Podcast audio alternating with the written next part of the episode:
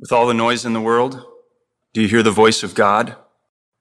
Your calendar tells you what to do, but do you remember who you are? Being comes before doing. This is a call to put first things first. Return to the Lord with this daily pattern of prayer and devotion. Set aside this time as a sanctuary. Find a space free of distraction and follow this pattern.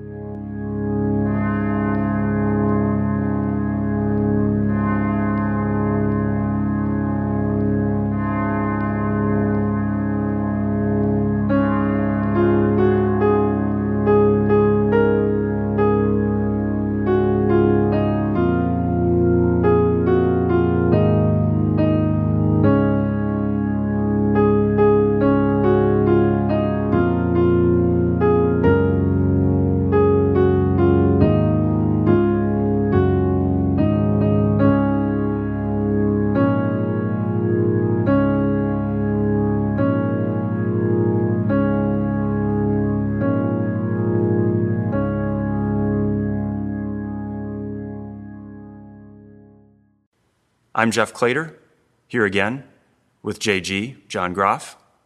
We're in the sanctuary of Messiah Lutheran Church at Grand and Pestalozzi in South City, St. Louis, Missouri. It's Tuesday, and the focus is family.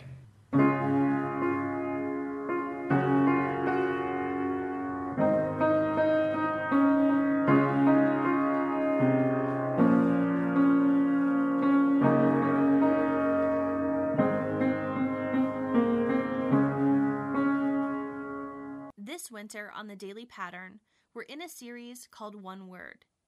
Each day we'll take one word, a feeling or circumstance, and bring a word from God to it. Let the Word of God speak to your life.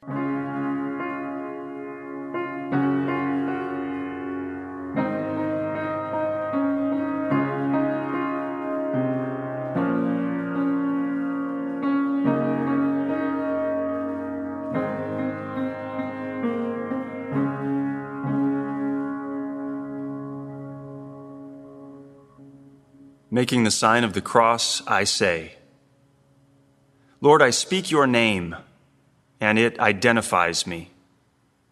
I am your child, I am part of your family. So I begin my day with your name on me, the name of the Father, and of the Son, and of the Holy Spirit. Amen. I invite my Lord into this time, into this space. Jesus, you are the good shepherd. When I was lost, you chased me down. You laid down your life for me. You know me, and I know you. Call me by name and lead me.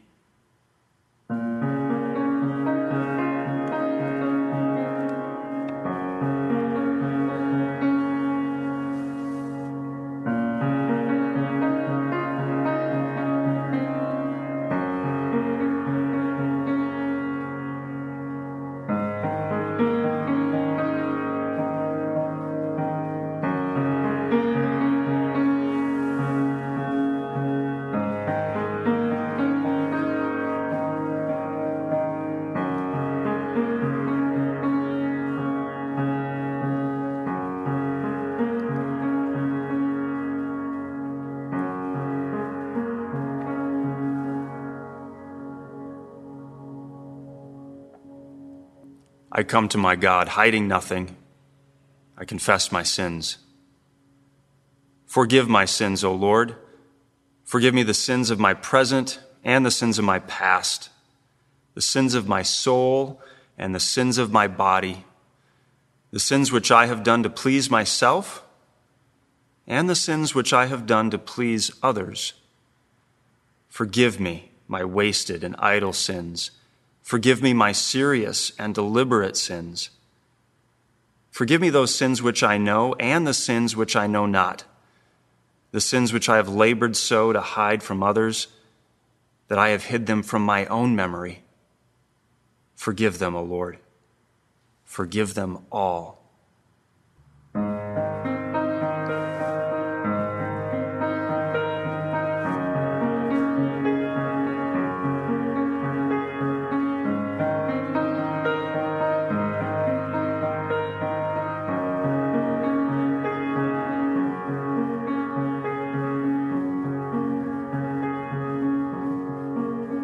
Our reading today is from the book of Luke, chapter 9, verse 62. Jesus said to him, "No one who puts his hand on the plow and looks back is fit for the kingdom of heaven." Our meditation today is on the word commitment and was written by Jeff Claytor. You emailed but got no response. She said she would be there but never showed up. He RSVP'd to your party but got a better offer in the meantime. They said if you need anything, but when you took them up on the offer, anything really meant nothing. In an age of non-commitment, the demands of Jesus are harsh. He recounts a time when a series of people all said, "Yeah, I'll follow you." But one by one, they flaked out. Other obligations arise, conditions on their commitment to follow him. At the end, Jesus says, "No one who puts his hand on the plow and looks back is fit for the kingdom of heaven." Plowing requires decisive course. You set your eye on a point ahead and you walk in a straight line. If you look back or you start to stop, your field is off. Your row gets messed up. So with Jesus, commitment means decisive action, laser focus, eyes on him, no looking back, no regrets, and no hesitation. This is a demanding imperative. Is Jesus really serious? No doubt. He's not worth following unless he's serious. He demands your first and best, no excuses. Your Lord and Savior deserves nothing less. Can we really do it? What if I veer off the straight line? His level of commitment dwarfs our own. He is committed to sinners who repent and the lost who wander away. Just before this text today, it says, "He set his face towards Jerusalem." That's from Luke chapter 9, verses 51 and 53. His mission was a straight line to the cross, no looking back, no regrets, no hesitation. This is the Lord who says, "Follow me," so put your hand on the plow and go.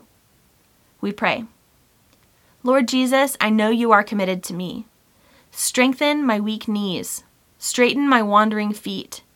Craft my heart as one with integrity and perseverance.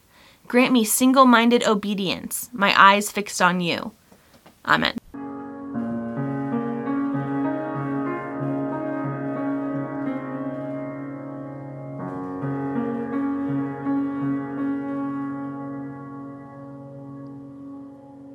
A prayer for family.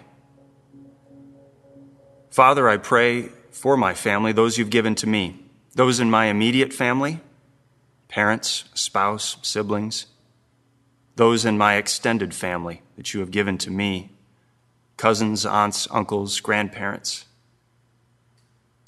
Lord, I pray for close friends who are like family to me. They are as brothers and sisters to me. Lord, I pray for those who don't have families, or whose families are broken.